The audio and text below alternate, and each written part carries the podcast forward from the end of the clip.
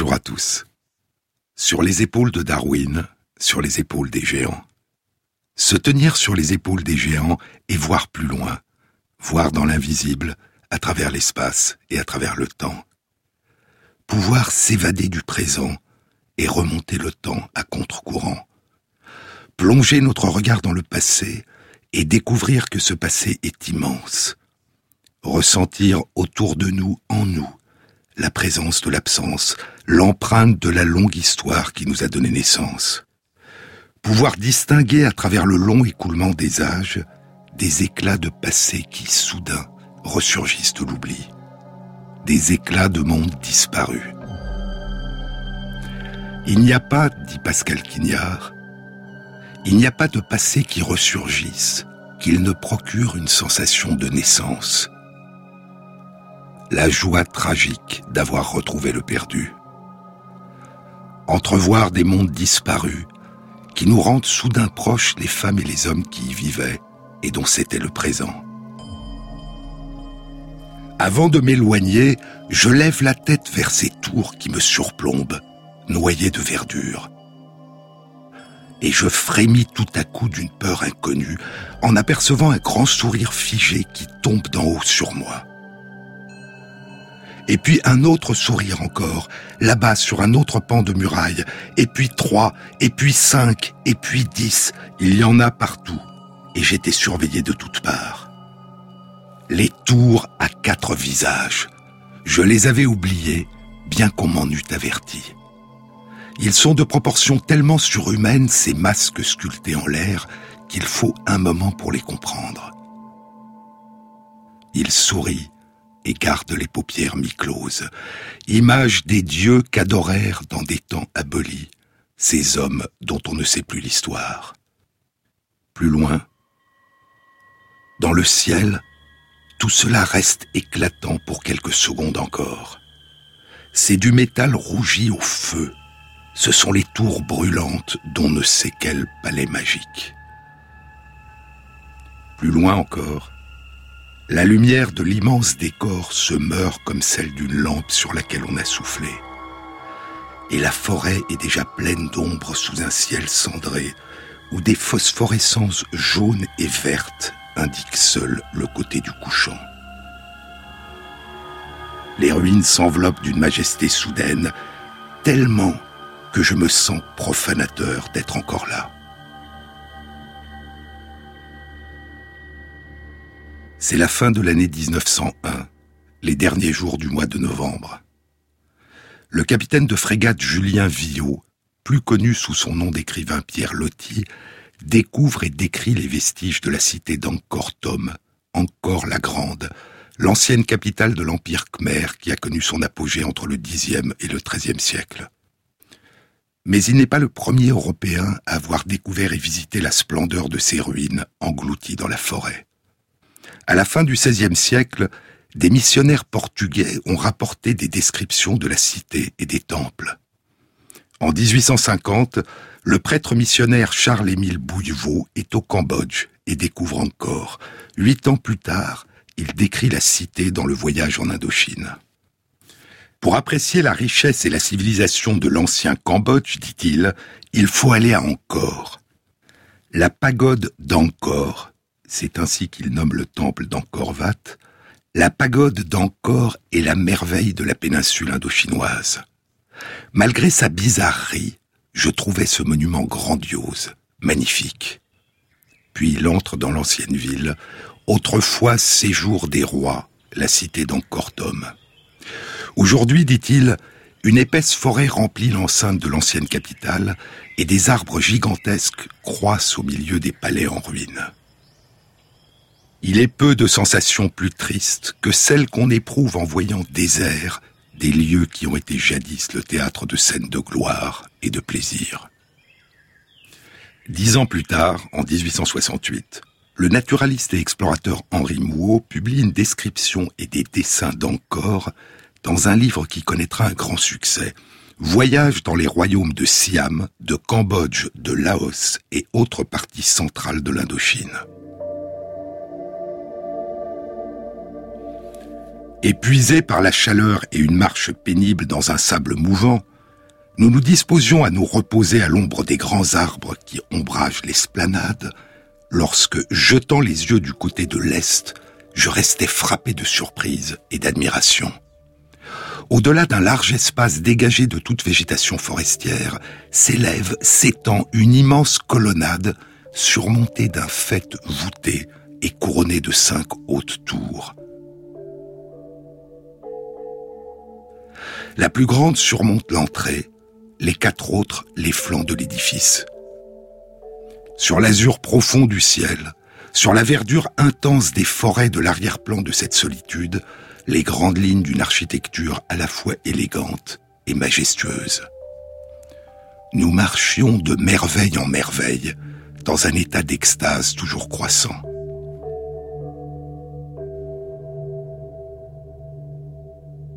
Ah, que n'ai-je été doué de la plume d'un Chateaubriand ou d'Alamartine, ou du pinceau d'un Claude Lorrain, pour faire connaître aux amis des arts combien sont belles et grandioses ces ruines peut-être incomparables. Pierre Loti a probablement été celui qui a fait à cette époque la description la plus belle, la plus émerveillée, la plus sensible et la plus mélancolique de la cité des temples d'Angkor. Mais pour lui, il ne s'agissait pas tant d'une découverte, que d'une redécouverte, l'incarnation d'un rêve d'enfant. En mille neuf cents et mille neuf cent un, il a voyagé à travers l'Asie. Durant l'hiver mille neuf cent un, il part de Saigon, arrive au Cambodge et visite Angkor. Le récit de son voyage sera publié dix ans plus tard en feuilleton, puis un an plus tard sous la forme d'un livre intitulé « Un pèlerin d'Angkor ». Il a soixante et un ans. Mais son récit commence par un retour à son enfance. « Je ne sais pas, dit Pierre Loti, je ne sais pas si beaucoup d'hommes ont, comme moi, depuis l'enfance, pressenti toute leur vie. Rien ne m'est arrivé que je n'ai obscurément prévu dès mes premières années. Les ruines d'Angkor, je me souviens si bien de certains soirs d'avril, un peu voilés, où en vision, elles m'apparurent. Cela se passait dans mon musée d'enfants, très petite pièce en haut de ma maison familiale, où j'avais réuni beaucoup de coquillages d'oiseaux des îles, d'armes et de parures océaniennes, tout ce qui pouvait me parler des pays lointains. Or, il était tout à fait décidé à cette époque par mes parents que je resterais près d'eux, que jamais je n'irais courir le monde comme mon frère aîné qui venait de mourir là-bas, en Extrême-Asie.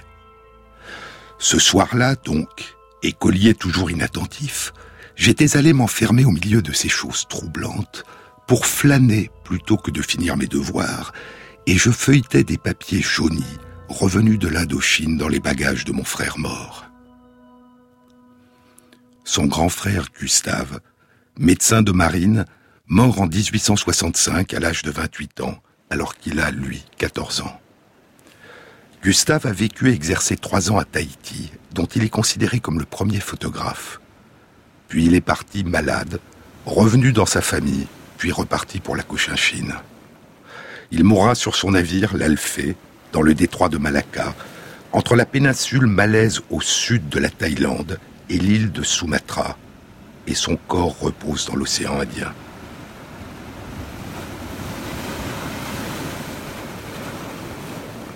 Sur les épaules de Darwin, Jean-Claude Amezen sur France Inter. Des carnets de notes, dit Pierre Loti. Deux ou trois livres chinois. Ensuite, un numéro de je ne sais quelle revue coloniale où était comptée la découverte de ruines colossales perdues au fond des forêts du Siam. Il y avait une image devant laquelle je m'arrêtais, saisi de frissons. De grandes tours étranges que des ramures exotiques enlaçaient de toutes parts, les temples de la mystérieuse Angkor. Pas un instant je ne doutais que je les connaîtrais, envers et contre tous, malgré les impossibilités, malgré les défenses. Pour y songer mieux, j'allais m'accouder à la fenêtre de mon musée, celle de toute la maison d'où l'on voyait le plus loin, Il y avait d'abord les vieux toits du tranquille voisinage, puis les arbres centenaires des remparts, et au-delà, enfin, la rivière, par où les navires s'en vont à l'océan. Et j'eus cette fois la prescience très nette d'une vie de voyage et d'aventure, avec des heures magnifiques, presque un peu fabuleuses, comme pour quelque prince impérial. Et aussi des heures misérables, infiniment. Dans cet avenir de mystère très agrandi par mon imagination enfantine, je me voyais devenant une sorte de héros de légende, idole aux pieds d'argile, fascinant des âmes par milliers, adoré des uns, mais suspecté et honni des autres. Pour que mon personnage fût plus romanesque, il fallait qu'il y eût une ombre à la renommée telle que je la souhaitais. Cette ombre, que serait-ce bien ? Quoi de chimérique et d'effarant ? Pirate, peut-être. Oui, il ne m'eût pas trop déplu d'être soupçonné de piraterie, tout là-bas, sur des mers à peine connues. Ensuite m'apparut mon propre déclin. Mon retour au foyer, bien plus tard, le cœur lassé et les cheveux blanchissants. Ma maison familiale serait restée pareille, pieusement conservée. Mais ça et là, percée dans les murs, des portes clandestines conduiraient à un palais des mille et une nuits, plein de pierreries de Golconde, de tout mon butin fantastique. Et comme la Bible était en ce temps-là mon livre quotidien, j'entendais murmurer dans ma tête des versets de l'Ecclésiaste sur la vanité des choses. Rassasié des spectacles de ce monde, tout en rentrant vieilli dans ce même petit musée de mon enfance, je disais en moi-même « J'ai tout éprouvé, je suis allé partout, j'ai tout vu. » Et parmi tant de phrases déjà tristement chantantes qui vinrent alors me bercer à cette fenêtre, l'une, je ne sais pourquoi, devait rester gravée dans mon souvenir, celle-ci. Au fond des forêts du Siam, j'ai vu l'étoile du soir se lever sur les grandes ruines d'Angkor. Environ trente-cinq ans plus tard, le samedi vingt-trois novembre mille neuf cent un, il est à Saigon, sous une pluie chaude, pesante, torrentielle. « Et c'est ce soir, dit-il, après de si longues années d'attente, que je pars pour ma visite aux grandes ruines. » D'abord, il visite Phnom Penh, puis il remonte le cours du fleuve en bateau à vapeur vers Angkor. Le mercredi vingt-sept novembre mille neuf cent un. À l'horizon de l'Est, une espèce de moutonnement vert se prolonge sans fin, toujours semblable à lui-même, grands arbres qui baignent jusqu'aux branches, et dont les dômes seulement émergent encore de l'eau. Trente lieues, quarante lieues de forêt noyée défilent ainsi, tant que dure notre course paisible vers le nord, zone immense, réservoir prodigieux de vie animale, ombrage plein d'embûches, de guet-apens, de griffes, de becs féroces, de petites dents venimeuses, de petits dards aiguisés pour les piqûres mortelles. Des arbres sont si chargés de pélicans que de loin on les croirait tout fleuris de grandes fleurs pâlement roses. Le lendemain, ils mettent pied à terre et poursuivent le voyage dans des charrettes à bœufs. Ils s'arrêtent dans le grand village de Siem Reap, puis ils plongent dans la forêt. C'est au bout de deux heures environ de cette course en forêt que la ville fabuleuse tout à coup se révèle à nos yeux. Devant nous, voici de l'espace libre qui se développe. Un marais envahi par les herbes et les nénuphars, puis toute une vaste coupée pour nous dégager enfin de ces bois où nous cheminions enfermés. Et plus loin, au-delà de ces eaux stagnantes, voici des tours ayant forme de tiares, des tours en pierre grise, de prodigieuses tours mortes qui se profilent sur le ciel pâli de lumière. Oh, je les reconnais tout de suite. Ce sont bien celles de la vieille image qui m'avait tant troublé jadis, un soir d'avril, dans mon musée d'enfant. Je suis en présence de la mystérieuse Angkor. Plus tard, Le ciel déblayé a repris une limpidité de cristal, dit Pierre Loti. Et c'est l'instant où commencent à palpiter les étoiles. Au bout de la clairière, réapparue, les tours du temple d'Angkor Wat se dressent très haut. Elles ne sont plus, comme à midi, pâlies par un excès de soleil presque nébuleuse. D'une netteté violente à présent, elles découpent à l'emporte-pièce sur fond d'or vert leur silhouette de tiare à plusieurs rangs de fleurons. Et une grande étoile, l'une des premières allumées, scintille au-dessus, magnifiquement. Alors revient chanter en moi la phrase enfantine de jadis. Au fond des forêts du Siam, j'ai vu l'étoile du soir se lever sur les grandes ruines d'Angkor.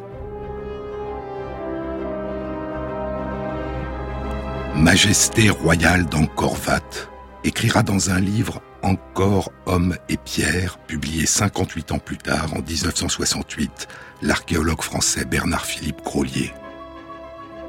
Majesté royale d'Angkor Wat, à l'équilibre serein, appel tourmenté du Bayonne au sans-visage. Mais il faudrait, pour les exprimer clairement, autre chose que des mots, mieux que des images, dire l'aube en forêt, l'éclat du soleil brusquement échappé aux nuages, le silence.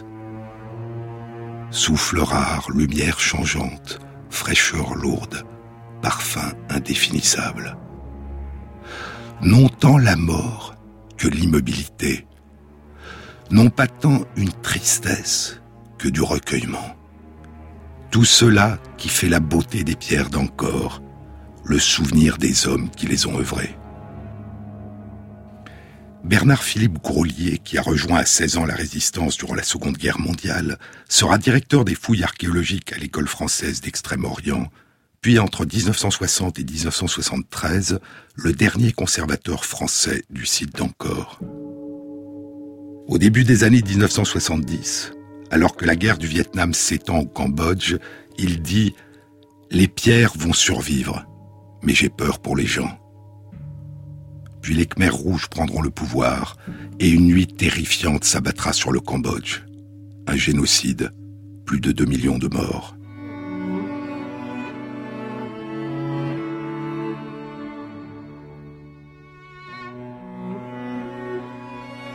Sur les épaules de Darwin, sur France Inter. Tu sais, moi je rêve être neuve demain dans le vent.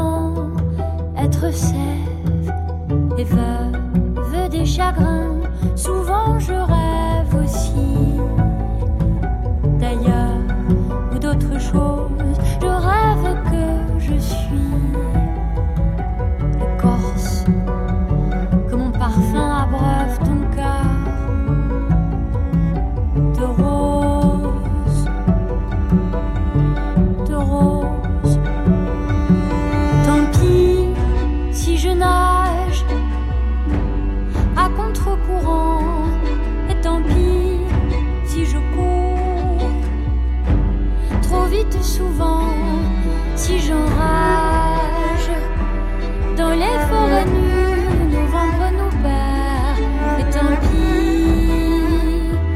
tant pis si je rage, tu sais, j'espère.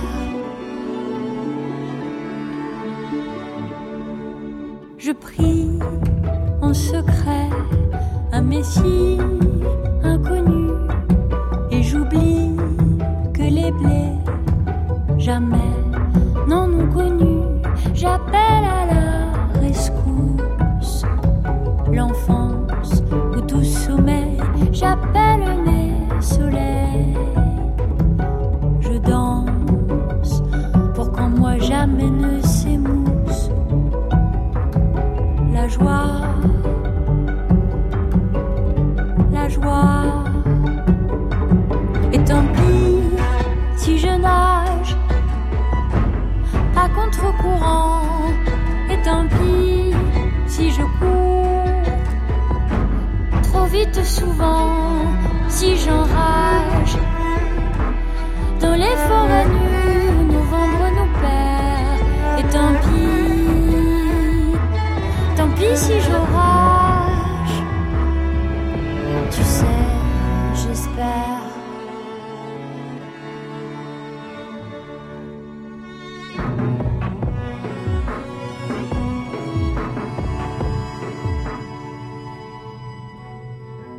Jean-Claude Ameisen.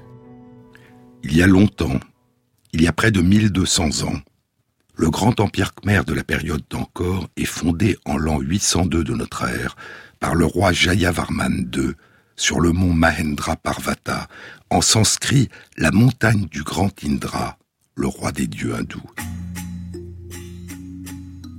Le roi Jayavarman deux devient le Devaraja, le roi-dieu associé au dieu Shiva, et le Chakravartin, celui qui fait tourner la roue, le roi suprême dans la tradition indienne. La cité est fondée à Phnom Kulen, la montagne ou la colline des litchis, un plateau escarpé qui s'élève au-dessus de la plaine d'Angkor. De là coulent les chutes d'eau et les rivières qui irriguent la cité d'Angkor Thom, à quarante kilomètres au sud-ouest de là. Et c'est là, dit la légende, trois cent cinquante ans avant la construction du temple d'Angkor Wat, que le roi Jayavarman deux bâtira sa capitale, la cité de Mahendraparvata.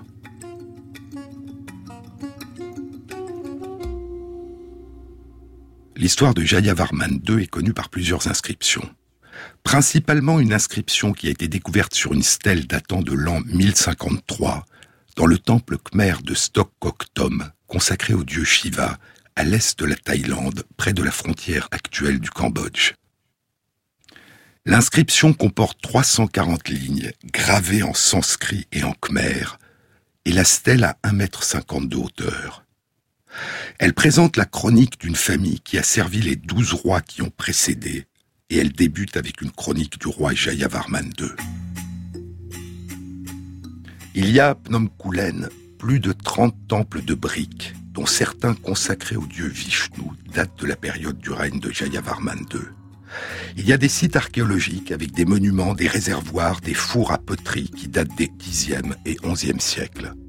Et il y a des carrières de grès au pied de la colline qui étaient utilisées pour la construction des temples d'Angkor. Les rivières qui s'écoulent de la colline deviendront des rivières sacrées, lieux de pèlerinage. Sur les pentes sud-ouest de la colline, sur le lit de pierre de la rivière Stungbalspian, au lieu d'Ikbalspian, où un pont naturel de roche surplombe les cascades de la rivière, il y a une série de sculptures à même la roche. Des sculptures des dieux du panthéon hindouiste, Shiva, Vishnu avec la fleur de lotus portant Brahma qui émerge de son nombril, des buffles, des grenouilles, des lézards, et d'innombrables gravures de linga ou lingam qui symbolisent le dieu Shiva sous la forme stylisée du phallus. La rivière a été appelée la rivière aux mille lingas. Et la rivière aux merveilleuses sculptures a été découverte en dix-neuf cent soixante-neuf par Jean Boulbey, un ethnologue de l'école française d'Extrême-Orient qui était aussi un grand marcheur. Mais ces sculptures, ces merveilleux bas-reliefs, datent des onzième et douzième siècles, c'est-à-dire deux cents à trois cents ans après la fondation de la cité Mahendraparvata. Et cette cité légendaire, mentionnée dans les inscriptions, ne sera découverte qu'en deux mille treize.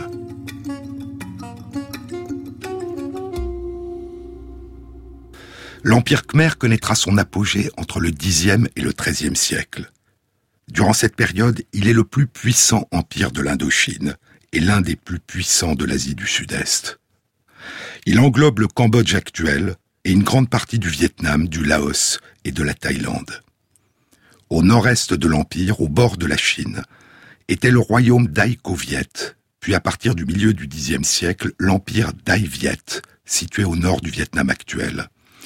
Au sud-est de l'Empire khmer était le royaume de Champa, le royaume du peuple Cham, qui sera conquis au quinzième siècle par l'Empire Dai Viet et qui fait aujourd'hui partie du Vietnam.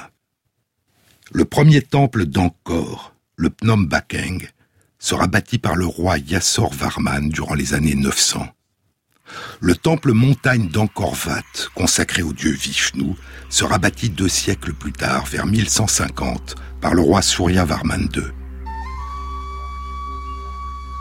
O, R, Pierre, dit Thierry Zéphir, ingénieur de recherche au musée Guimet dans l'Empire des rois khmers.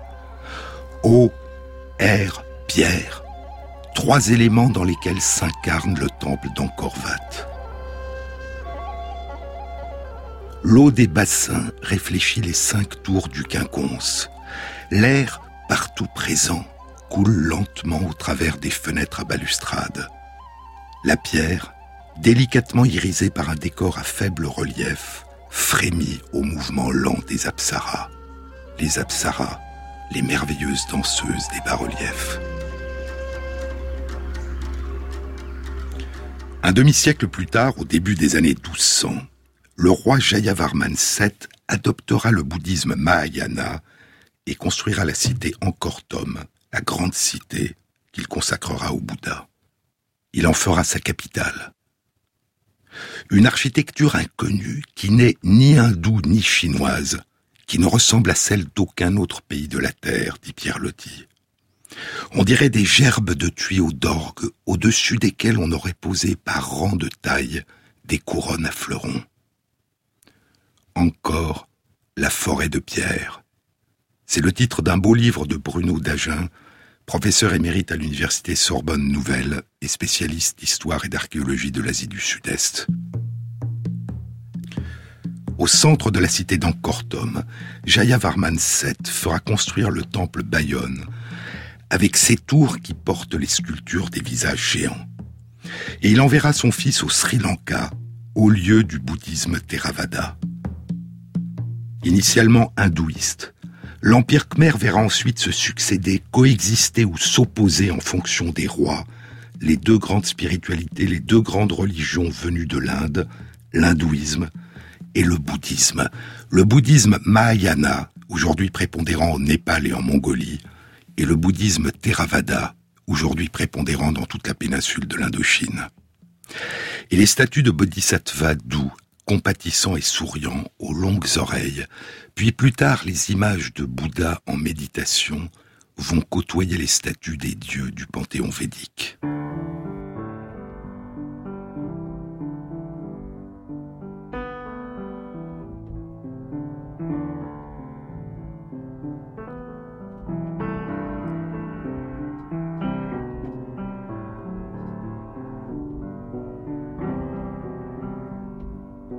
Starry, starry night,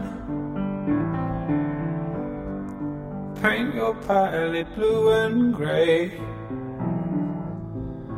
look out on a summer's day, with eyes that know the darkness in my soul, shadows on the hills,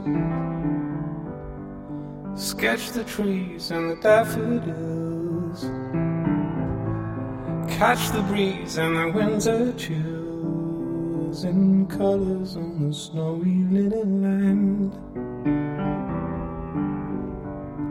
Now I understand what you tried to say to me, how you suffered for your sanity, and how you tried to set them free. They would not listen, they did not know how. Perhaps they'll listen now. Starry, starry night, flaming flowers that brightly blaze, swirling clouds in a violet haze, reflecting Vincent's eyes of china blue, colors changing hue, morning fields of amber grain, weathered faces lined in pain, are soothed beneath the artist's loving hand. Now I understand what you tried to say to me, and how you suffered for your sanity, and how you tried to set them free. They would not listen, they did not know how. Perhaps they'll listen now.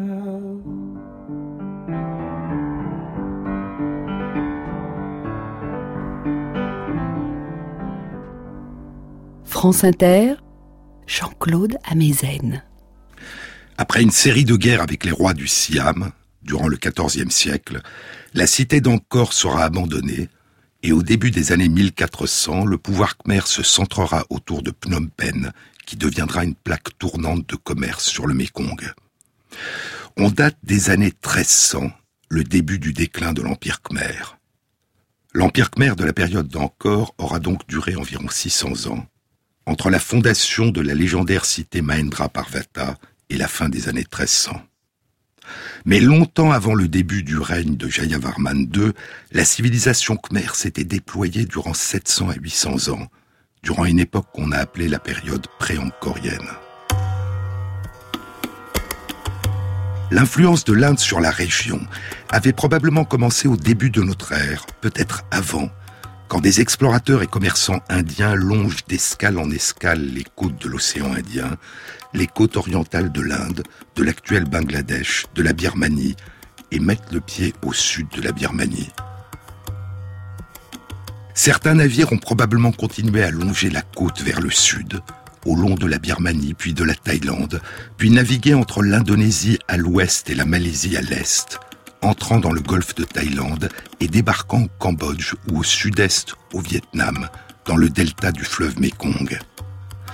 Et le commerce continuait plus à l'est, vers la Chine.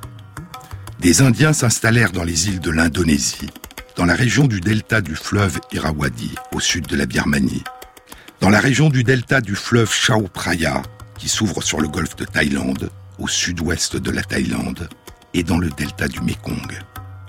Et c'est dans le delta du Mékong, dans l'actuel Vietnam, et en amont, sur le cours du Mékong au sud du Cambodge, que sera probablement fondée la première dynastie khmer, la dynastie des rois du Funan, au premier siècle de notre ère. Elle durera environ cinq cents ans, jusqu'au sixième siècle. Il ne reste pas de texte datant de cette période, et le nom de cette dynastie, Funan, est un nom chinois. C'est le nom que donnèrent à ce ou à ces royaumes, dans leur récit, des diplomates chinois qui visitèrent la région du delta du Mékong vers l'an deux cent cinquante de notre ère, et notamment Krang Tai et Zhu Ying, deux envoyés du roi de Wu, l'un des trois rois qui luttaient pour le contrôle de la Chine durant la période des trois royaumes, après la chute de la dynastie des Han. C'est l'époque où les routes maritimes de la soie relient l'Inde et la Chine. Le royaume de Funan, écrivent les envoyés chinois, est situé dans une grande baie de la mer. Il y a des villes entourées de murailles, des palais et des maisons. Les hommes sont des agriculteurs.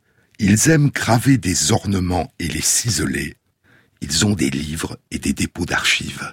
Et leur écriture, disent-ils, semble dérivée de l'écriture indienne. Mais il ne reste de cette fabuleuse culture aucun livre. Il ne reste que des gravures et des bas-reliefs sur les temples montrant des personnages tenant à la main des manuscrits et des récits de visiteurs chinois.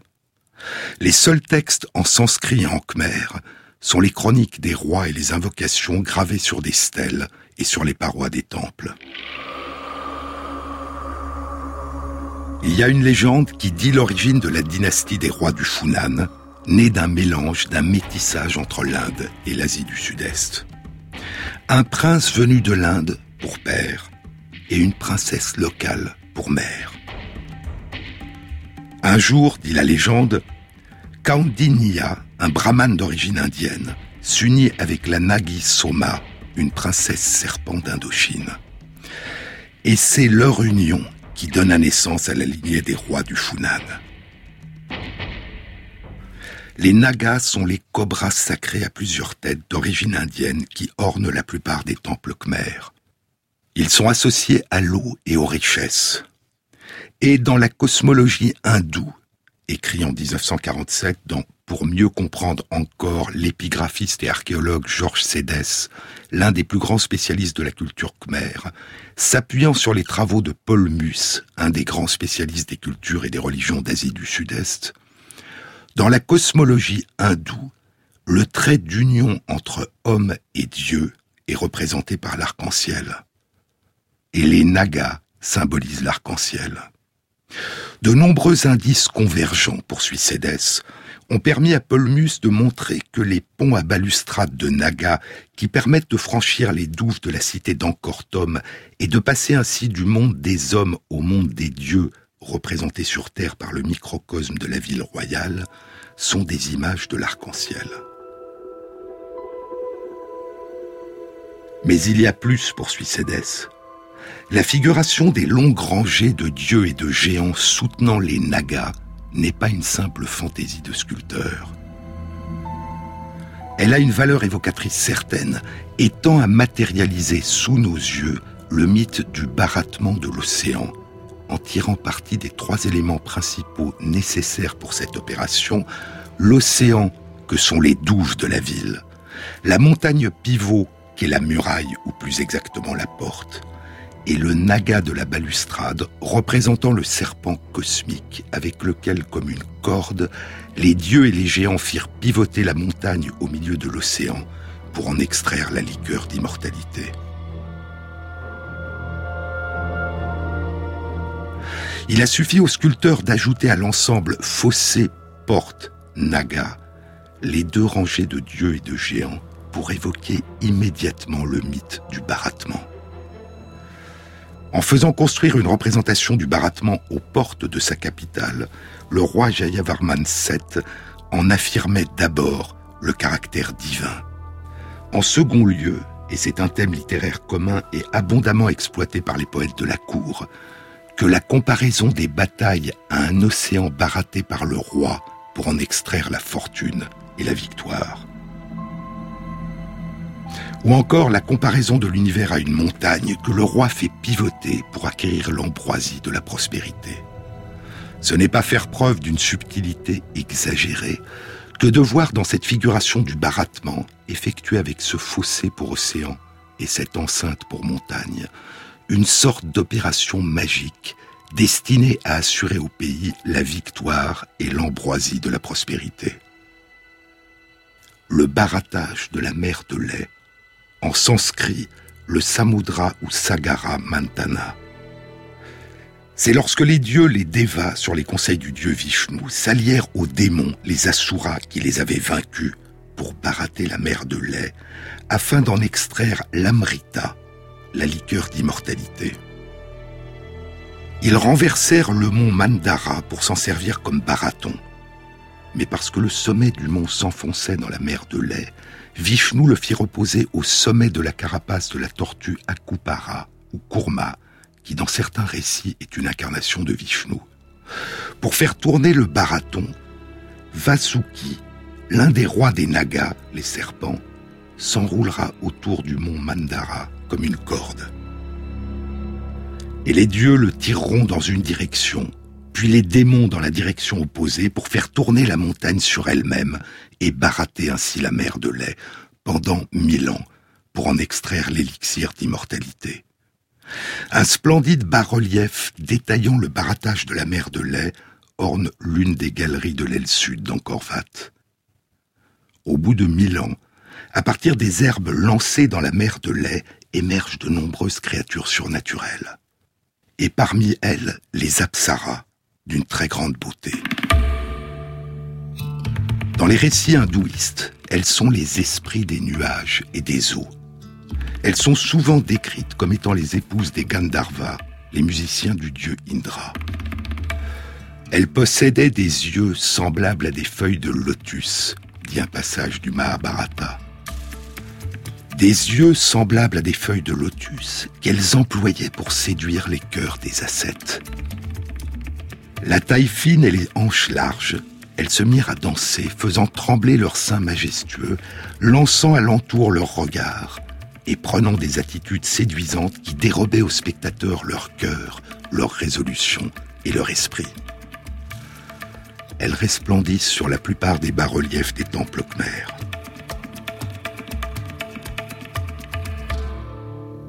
Le dernier à émerger de la mer de lait fut Danvantari, le médecin céleste. Il tenait dans ses mains la coupe, la cruche, contenant l'amrita, l'élixir d'immortalité.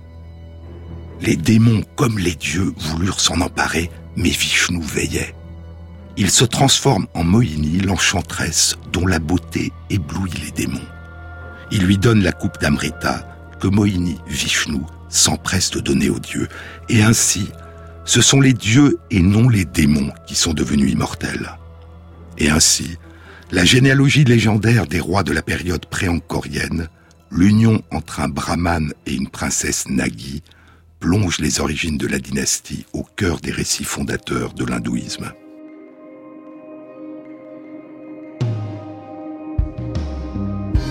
Take my body, pull it down, be the words upon my tongue.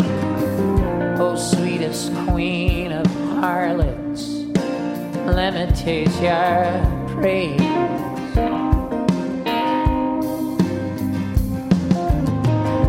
Let me drown in you, let me feast, let me ride your seven-headed beast.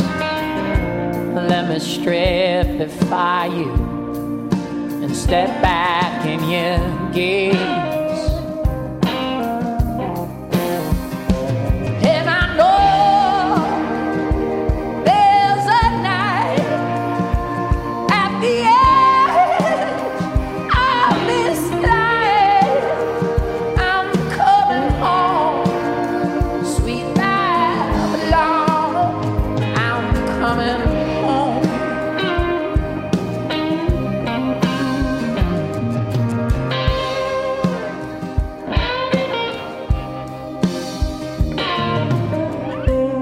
Your hills remember, your towers ring. Ah, them tunes we used to sing. Let me try them on my lips again. You know I never miss a note.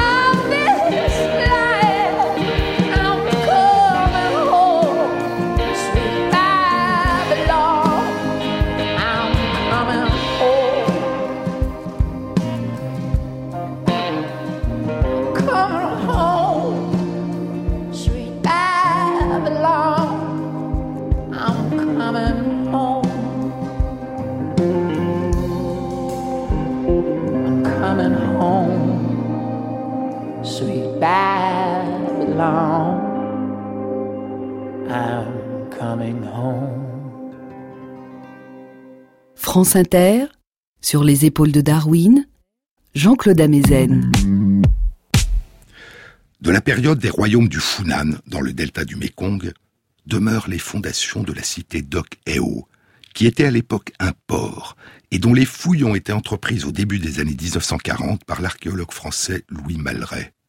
On y a découvert des poteries, des bijoux, une statue de Vishnu, des bijoux gravés en creux, des intailles d'origine indienne, mais aussi des monnaies romaines qui témoignent des voyages des commerçants indiens au premier siècle avant notre ère à travers la mer Rouge, vers la Méditerranée et le monde romain, traçant les routes maritimes de la soie. Dans le delta du Mékong, des dizaines de sites dits de la culture Hok-Eo ont été découverts, une culture dont les premières traces remontent à il y a deux mille cinq cents ans et qui, il y a deux mille ans, voit l'émergence de la dynastie du Funan. Il y a, sur le site de la cité d'Ok Eo, des vestiges de canaux qui quadrillaient la cité, et un canal qui reliait Oc-Eo à l'antique cité d'Angkor Borei, à une soixantaine de kilomètres au nord, dans la plaine du Mékong, près de la frontière sud du Cambodge actuel. Les fouilles y ont débuté il y a une vingtaine d'années. Il y a des statues, des bâtiments de briques, des tombes, des pierres précieuses, de la poterie et des objets en métal précieux. Et sur une stèle, la plus ancienne inscription en khmer découverte à ce jour, qui date des années six cent soixante de notre ère. Vers le milieu du sixième siècle, le roi Rudravarma sera probablement le dernier de la dynastie du Funan. Et les voyageurs chinois commencent à parler d'une nouvelle dynastie, la dynastie de Chenla. La cité d'Angkor Borei est probablement une cité de la fin de la période des rois du Funan. Et la cité de Sambor Prekouk, beaucoup plus au nord, à l'est du Grand Lac, est probablement une cité des débuts de la période des rois du Chenla. C'est dans le sud du Laos, au nord-est de la frontière actuelle du Cambodge, à Vat Phu, que serait né le royaume du Chenla. Son premier roi aurait été Bava Farman Ier, un prince du Funan qui aurait épousé une princesse du Chenla. La capitale du royaume aurait été la mystérieuse cité de Bavapura, dont on n'a toujours pas trouvé de traces. Et comme pour l'origine de la dynastie du Funan, il y a aussi une légende qui dit l'origine du royaume de Chenla. La dynastie de Chenla serait née de l'union entre Kambu Svayambhuva, un ermite, et Mera, une nymphe céleste envoyée par le dieu Shiva. Kambu, Kambuja Desa, Cambodge. Ces deux récits sont notamment rapportés par une inscription gravée sur les parties latérales de la porte de la tour de Baksei Shamkrong, un temple-montagne au sud de la cité d'Angkor Thom, bâti vers les années neuf cent cinquante de notre ère par le roi khmer Rajendravarman deux. Et l'inscription décrit sa généalogie. Elle commence par une longue invocation aux dieux, puis vient l'invocation aux ancêtres mythiques de la lignée des rois khmers et les deux récits des unions légendaires qui leur ont donné naissance.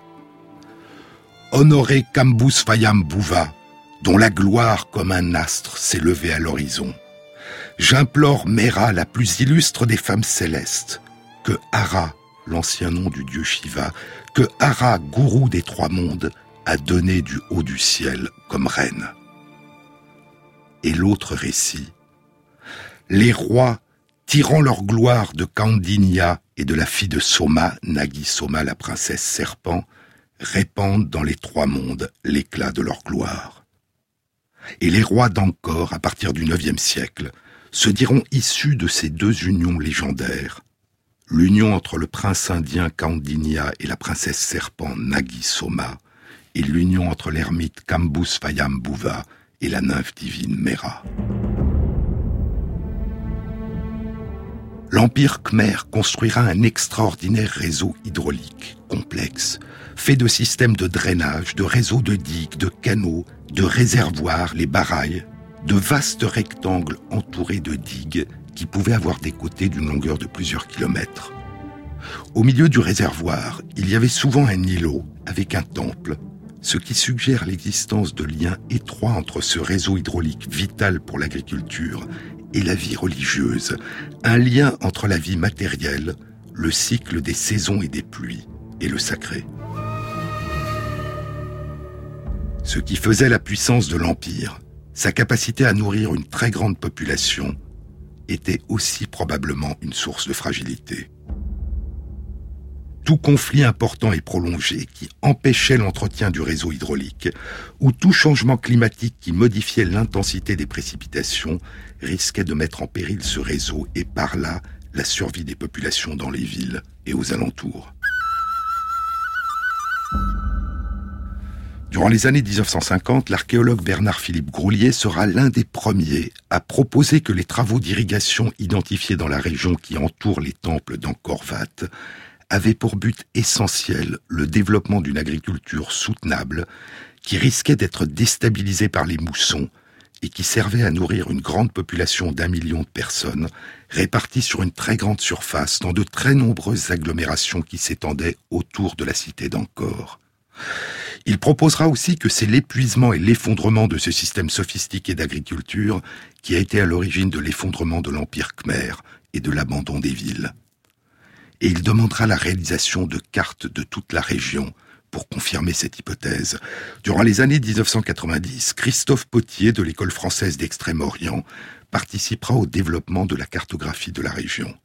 En deux mille sept, une étude animée par l'archéologue Damian Evans du département d'archéologie de l'Université de Sydney en Australie est publiée dans les comptes rendus de l'Académie des sciences des États-Unis.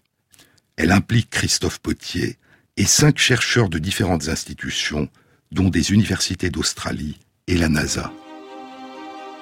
L'étude présente une cartographie d'une surface de trois mille kilomètres carrés autour d'Angkor, utilisant les données habituelles de cartographie, des données recueillies par avion, mais aussi des données radar obtenues par la NASA. L'étude révèle un réseau dense d'irrigation, un système hydraulique sophistiqué qui couvre une surface de plus de mille kilomètres carrés. Et cette surface est la région d'urbanisation et d'aménagement du territoire qui est la plus complexe et la plus étendue découverte à ce jour dans le monde avant les débuts de l'industrialisation.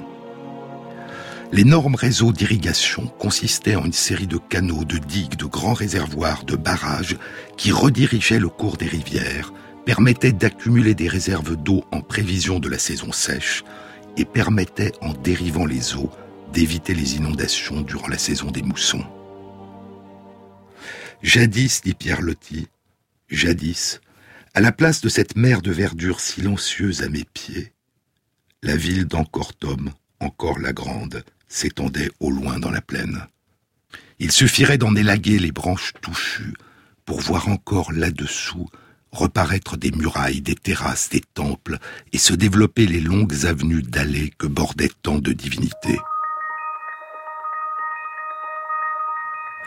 La forêt profonde, la voilà redevenue ce qu'elle avait été depuis le commencement des âges. Pendant des siècles incalculables, la cicatrice s'est refermée. Il n'y paraît rien. Le figuier des ruines étale partout ses dômes de feuilles vertes. Aujourd'hui encore, aux environs des temples d'Angkor Wat, des milliers d'hectares sont recouverts par la forêt tropicale et demeurent peu explorés ou inexplorés.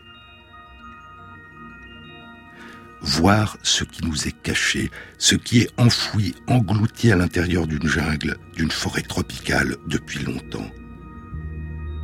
Pouvoir survoler par avion la canopée et être capable de voir à travers le feuillage, sous le feuillage, et y découvrir sur le sol, sans y poser le pied, les vestiges du passé. Six ans passeront. Et en deux mille treize, une nouvelle étude animée par Damian Evans est publiée dans les comptes rendus de l'Académie des sciences des États-Unis. Les chercheurs avaient entrepris une exploration par avion d'une surface de trois cent soixante-dix kilomètres carrés de sol recouvert par la forêt tropicale dans trois régions du nord-ouest du Cambodge, à l'aide d'une technologie qui venait de commencer à être utilisée en archéologie pour étudier les sols en survolant la canopée, la technologie lidar. Parmi leurs nombreuses découvertes, il y avait, perdu dans la forêt, les vestiges de la cité de Mahendraparvata, l'ancienne capitale légendaire, fondée en l'an huit cent deux par le roi Jayavarman deux. Et nous le découvrirons dans une prochaine émission.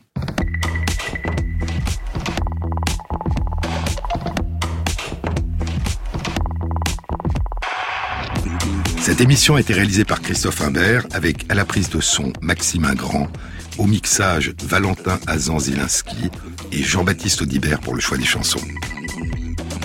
Et merci à Christophe Magère qui intègre sur la page de l'émission, sur le site franceinter point f r, les références aux articles scientifiques et aux livres dont je vous ai parlé. Bon week-end à tous, à samedi prochain.